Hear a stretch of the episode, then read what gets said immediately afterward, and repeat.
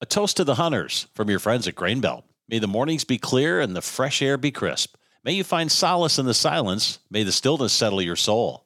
May your long shot stay true. May your heart roam free.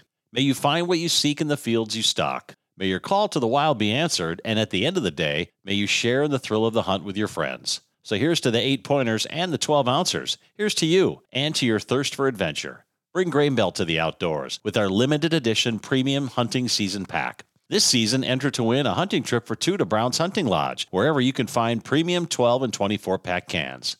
For more information, visit our website at grainbelt.com forward slash hunting dash trip.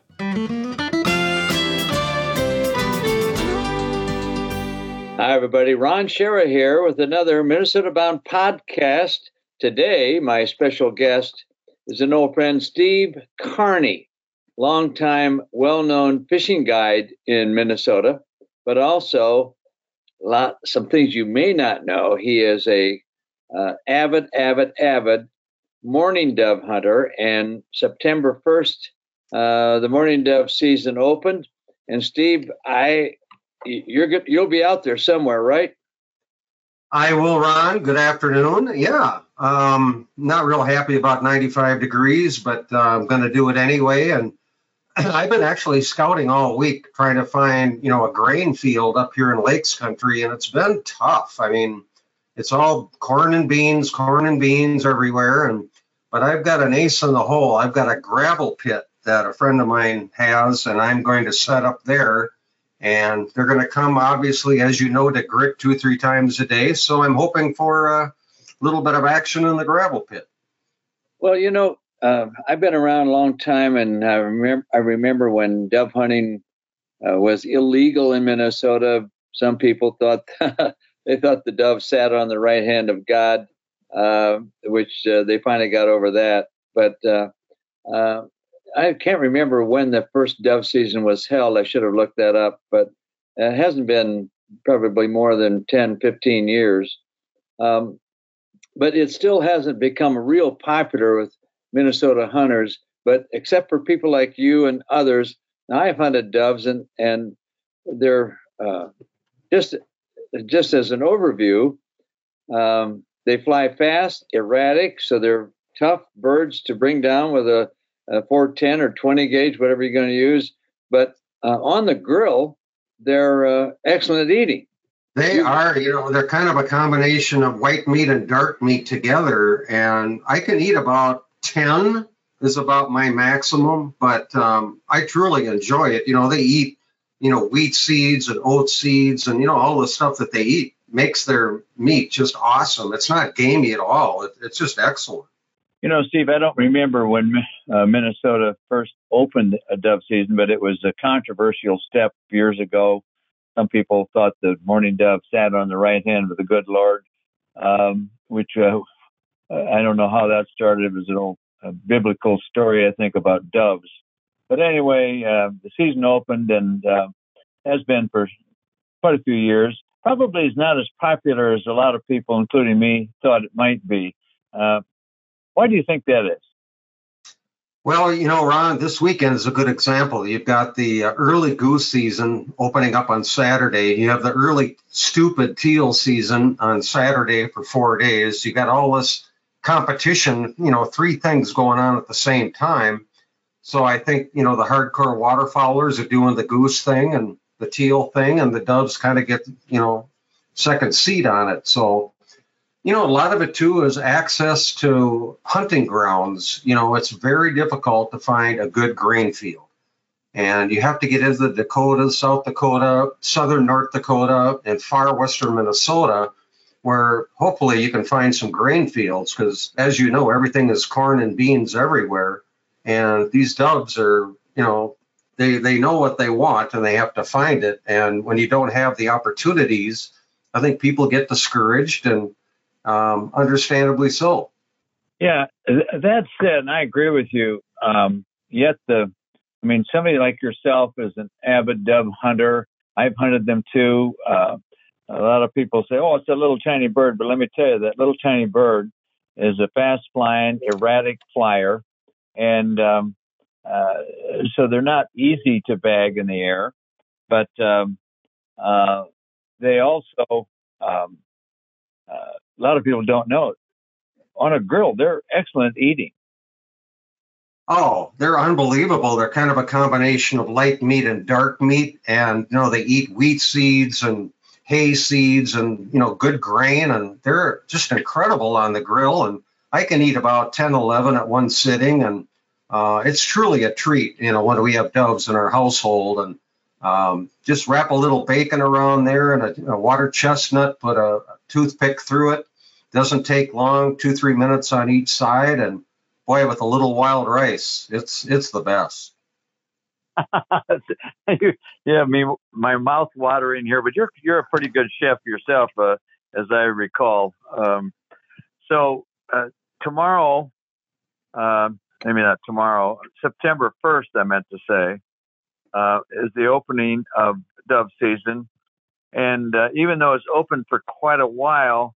Uh, that doesn't mean there's doves around Minnesota all that time. But is that what you found?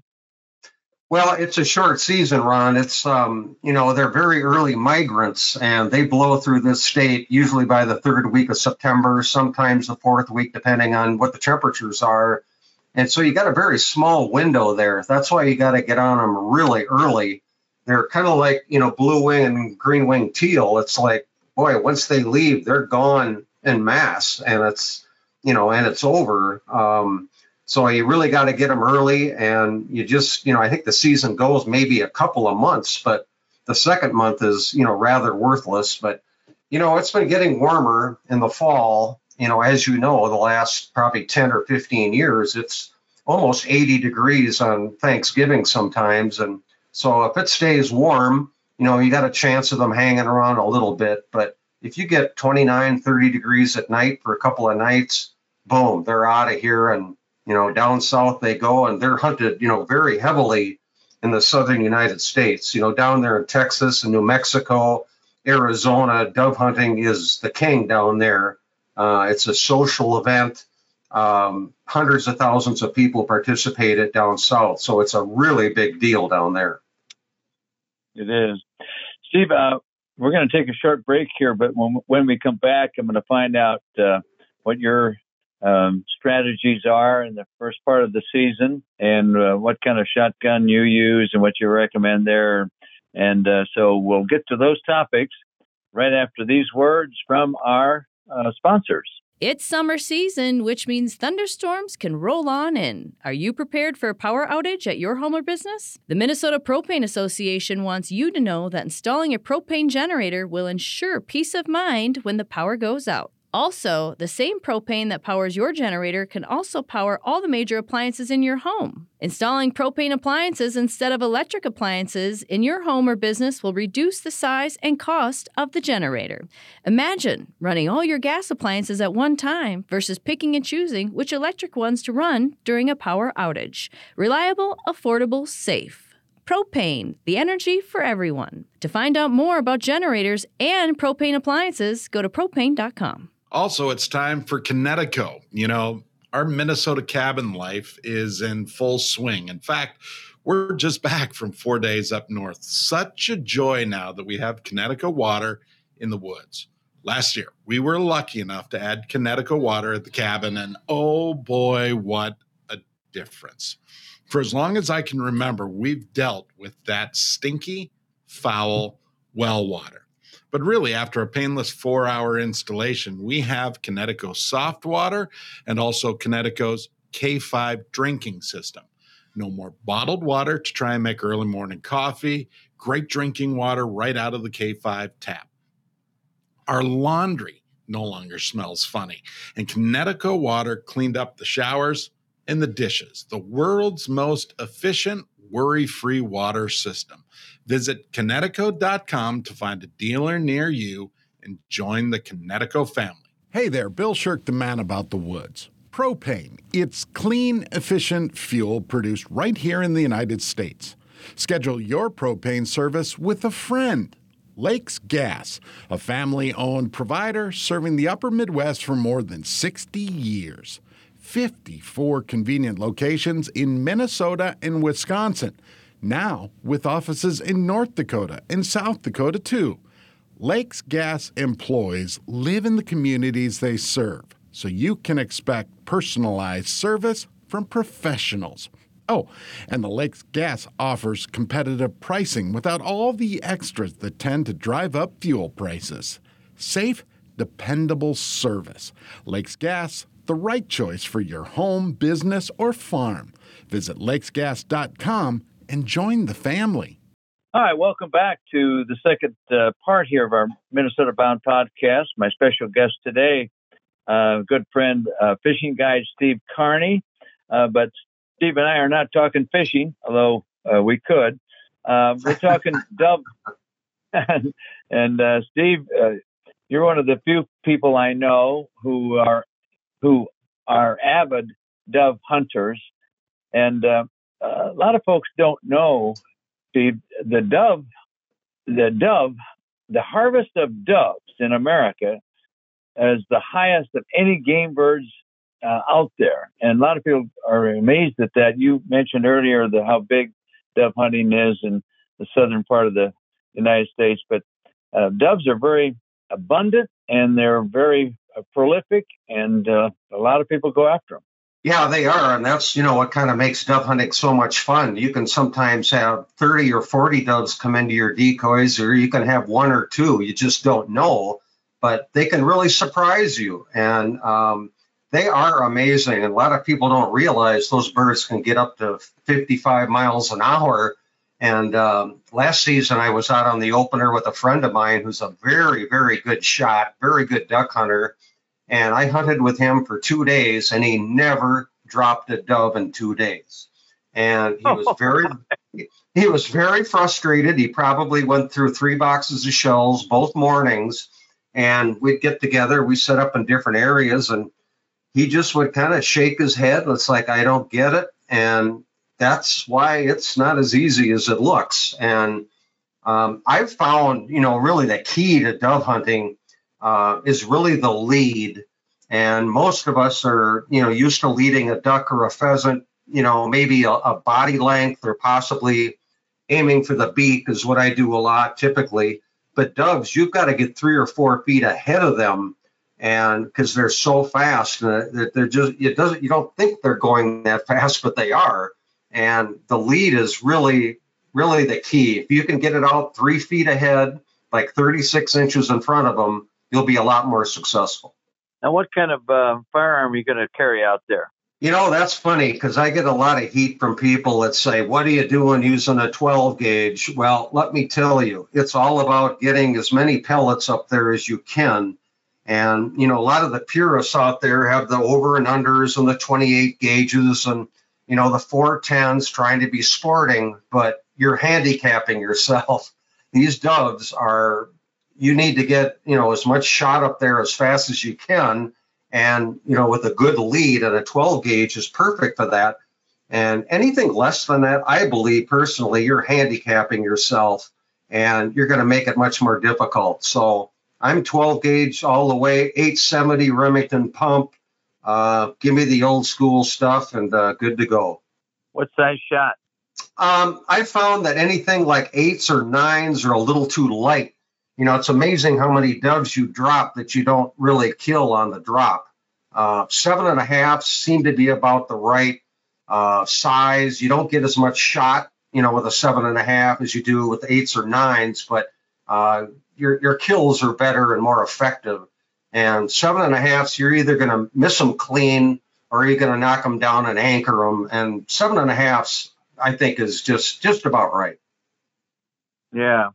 Now you mentioned um, uh, you're going to probably start your dove season uh, for the first uh, week or so uh, in a, um, a, gravel pit, uh, and you mentioned that doves do come there for uh, get small rocks, etc., for for their um, um, to uh, get for their gizzard, so to speak. But right, um, is that a popular spot for doves?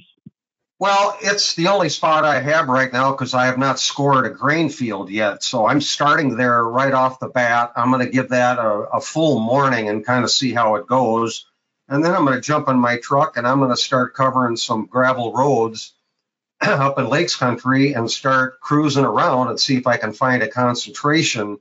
Um, you know, it's funny. You go by a, a farm and they might have a little, you know, two acres of wheat, and you go in and ask permission to hunt doves, and they don't even know there's a dove season in the first place.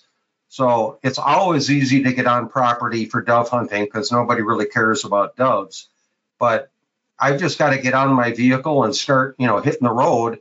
And it's kind of fun because you never know what you're going to run into.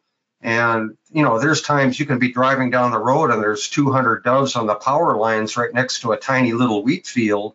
And if you get permission on that, boy, you're good to go. So it's all about scouting and, um, you know, getting out there and finding your own spots. And, um, you know, water is also a really good choice right now, too. Doves like flat water. They don't like water with a lot of cover. They like, you know, open areas like flooded, um, you know, farm fields or flooded uh, field roads with there's a little bit of water. They like the openness so they can watch for predators. And, you know, I've done very well that way too, just finding small little areas of water that are open. And that can be very good with a couple of decoys. And it, it's pretty amazing what a little bit of water can do. Let's talk about decoys for a second. Some people would be surprised. Decoys. I could, I can see decoys for geese or ducks, but for doves, what role do decoys play? Well, you know, they're kind of a, a love hate relationship type of thing. I mean, there's times I'll put out maybe three, four spinning wind decoys and put a few feeders on the ground. Excuse me. And some days they just came bombing in and they love it. And what's interesting about that is the other birds of prey that you uh, bring into these decoys, you'll have hawks and eagles and pigeons and every kind of bird in the in the universe coming in on those decoys. So there's a lot of entertainment when you put the decoys out, even though uh, you know they're not what you're looking for. And a lot of swallows too. You get a ton of swallows come in. But you know, I start out with the decoys and see how they react. And there are times when they just absolutely ignore the decoys and if they do, then I start taking a walk and you know moving to different parts of the field. Or I might just take one decoy, one spinning wind decoy, and move to the other end of the property and just set up one. And that can work sometimes too. But I would not rely on decoys all the time. It's kind of a 50 50 thing. Sometimes they do, sometimes they don't. But the key really is to find out the flyway that they use to enter a particular field. They're kind of like walleyes. They like to come in on a certain corner or a certain edge. And once you find out that flyway, then you adjust to that by either moving your decoys or just going over there, hoofing it, and setting up, you know, in that area because they will enter and exit basically from the same spot um, all the time. And once you figure that out, um, decoys can or cannot, you know, make a difference. Then you'll be pass shooting mostly but it, it's kind of interesting. I think it depends on the air currents, temperature, what the wind's doing. And, you know, once you kind of spot how they're coming in, you definitely want to move. Hey, good advice. Um, uh, and I suppose, does it help to be out there at the crack of dawn? Oh, heck yeah. Oh, yeah. Oh, yeah. You don't get out there at noon, Ron. You can't sleep in on this deal. You got to be there, probably set up a half hour before the sun comes up because you know, especially with this 90 degree stuff that's coming, you got to get out there early because once they have their early feeding done and a little bit of water, they're going to jump into an oak tree and shade and they're going to stay there all day long. You know, just like human beings, just like us. It's like, do we want to sit out there 96 degrees? No, no. So they're no. going to be tucked into cover and, you know, unhuntable basically. And, you know, they'll make a move later in the evening, but it's an early and a late thing, kind of like the walleye thing. Hey, we're going to take another break, Steve O. When we come back, we'll talk a little bit more about uh, the unique nature of doves and also uh, maybe a little more detail about cooking them because that's the uh, we're not out there just to watch doves fall to the ground. Uh, they're delicious to eat, and uh, so we'll get to those topics after the, these messages from our sponsors. Ron Schara here with a question. Have you ever heard of an economic first responder? That's an economic first responder. Well, it's real. Think of Star Bank. Star Bank is saving local businesses as an economic first responder in the Twin Cities, the West Metro, and rural Minnesota.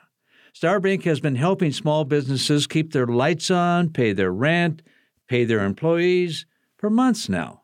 In fact, Star Bank has helped 629 local businesses during this pandemic. And they've been keeping small businesses on Minnesota's main streets as well. Keeping small businesses alive.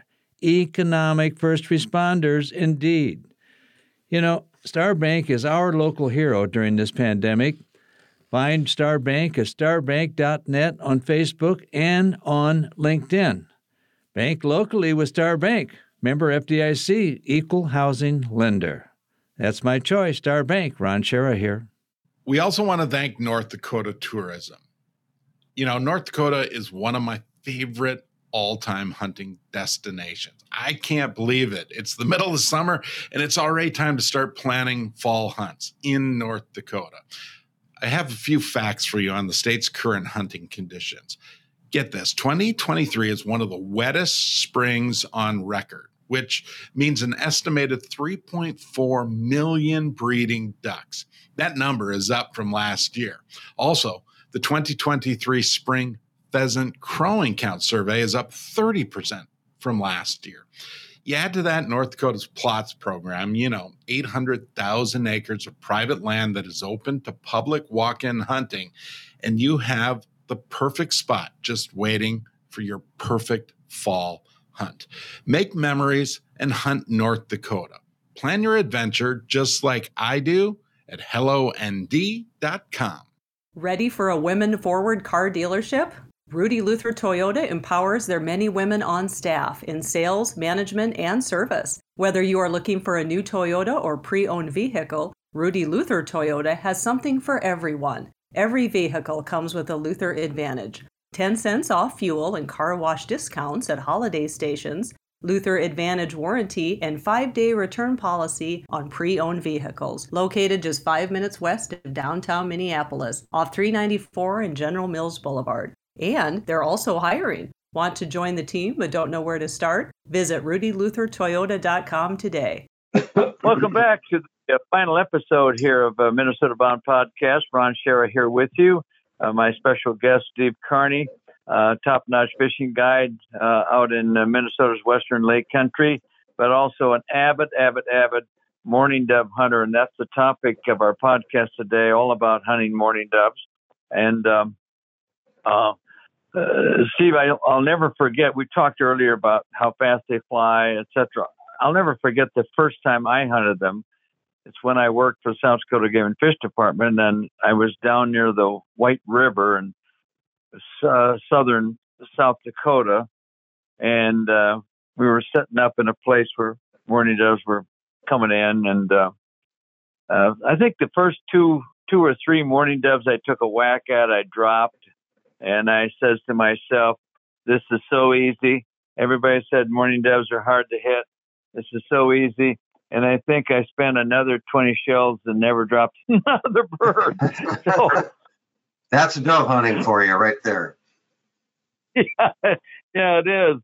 And um, uh, so uh, I say that because a lot of people think there's nothing to it. It's a, a little miniature songbirds by like shooting robins, which is not. And um, uh, but anyway, um, getting over to how you prepare them. We'll get a little more detail. But the first time I went dove hunting in Indiana, I was down there filming something. Don't remember exactly, but I got invited to go dove hunting down there.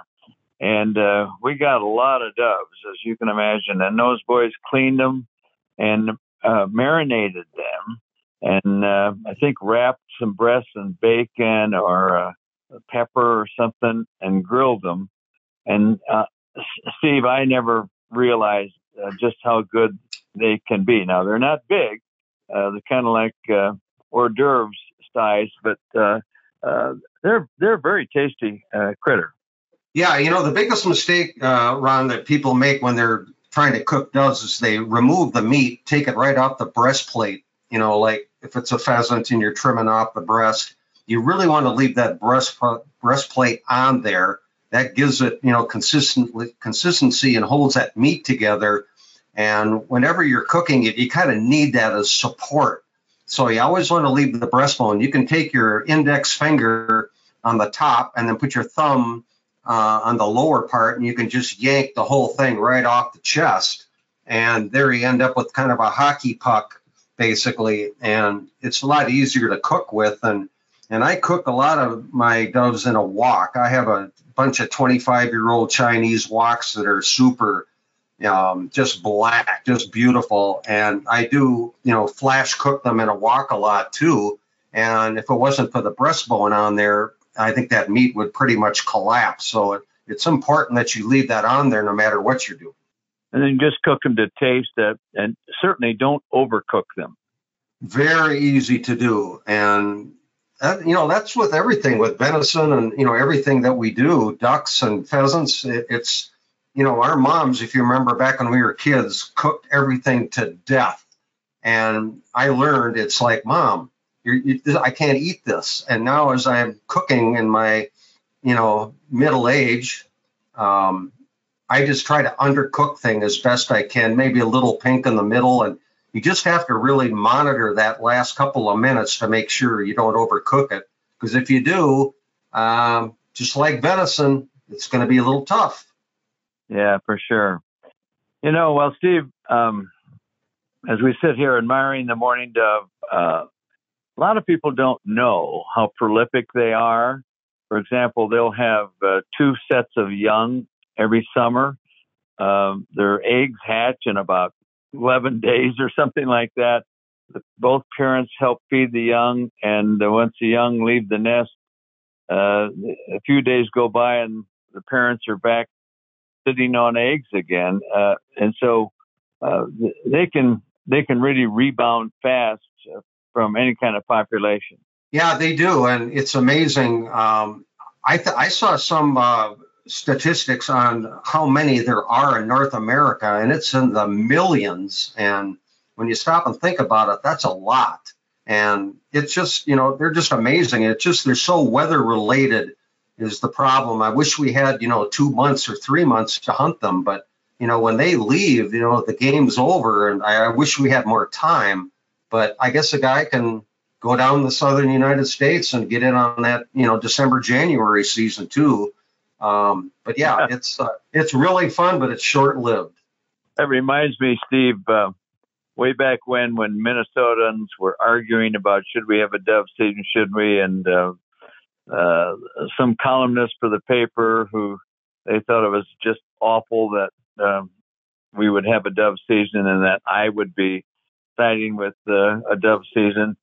And I remember, I remember getting a letter from a dove hunter in Tennessee. He says, uh, "Hey, you all, I, I, I hope you keep protecting those doves because when they get down here, we let them yes. birds." he says the they're bigger.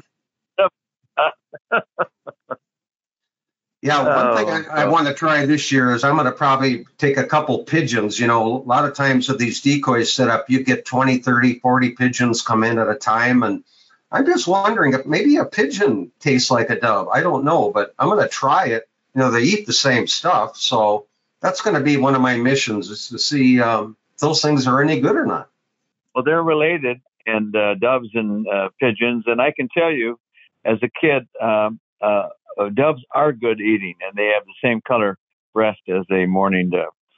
So, with that, it sounds like one way or another, you're going to have a meal, Steve. And I want to thank you for joining me today for this Minnesota podcast. That's my pleasure. Thanks for inviting me. That was uh, a lot of fun. And uh, next time, Steve O, uh, we have to sit in the boat and talk about uh, catching walleyes or bass or crappies or something like that. Okay? Absolutely. You have a great day, Ron. Thank you. So that about does it for our podcast, the story behind the stories. And um, I want to thank our uh, special uh, sponsors. And uh, there's there's a lot of fine uh, folks sponsor this show. And we always like to say at the end, uh, remember, introduce a kid to the great outdoors. I'm Ron Schara.